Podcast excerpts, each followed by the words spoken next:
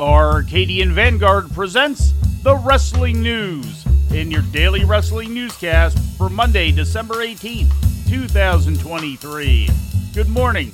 I'm Mike Sempervive. We begin with an injury update on Charlotte Flair. The 14 time women's world champion is set to undergo surgery shortly, with Dave Meltzer of the Wrestling Observer reporting that the nature of her injuries include tears to the meniscus, ACL, and MCL of her left knee.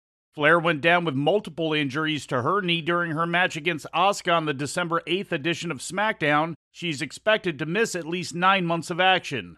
WWE's holiday tour rolled on last night with a house show at the Mayo Civic Center in Rochester, Minnesota.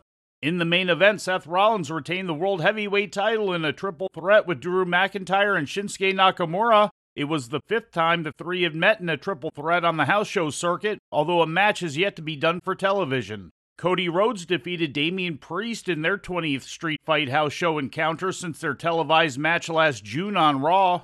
Chelsea Green and Piper Niven successfully defended the Women's Tag Team Championship against Kayden Carter and Katana Chance.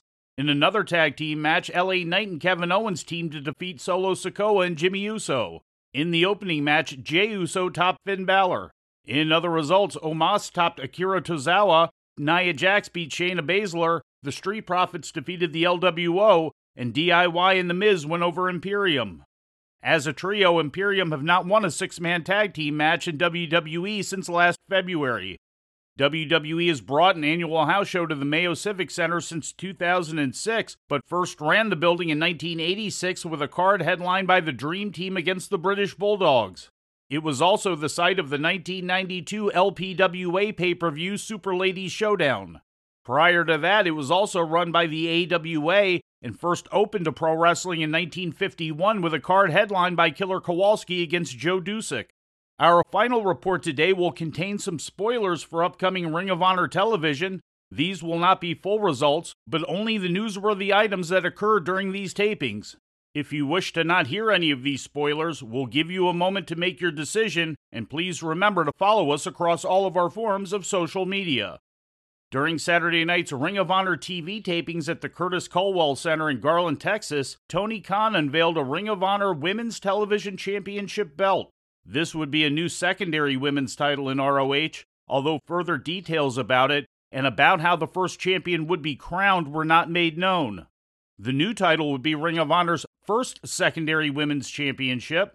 The ROH World Women's title was introduced in 2021 AEW was the first major American promotion to introduce a secondary women's championship with the TBS title introduced in January of last year. And before we leave you today, we'd like to remind you that however you consume your content, you can find the wrestling news 24 hours a day and 7 days a week across social media. On Twitter, follow us at Wrestling News AV. Our Facebook page is also Wrestling News AV. The wrestling news can also be found on the Arcadian Vanguard YouTube page. And for those who utilize Amazon Echo devices, just tell Alexa to play the Wrestling News podcast. And remember to make sure you add podcast at the end. Once again, for daily updates, breaking news, and more, follow the wrestling news across social media. And that's the news for today. If anything happens, we will be here to tell you about it. No clickbait, no paywall just the wrestling news.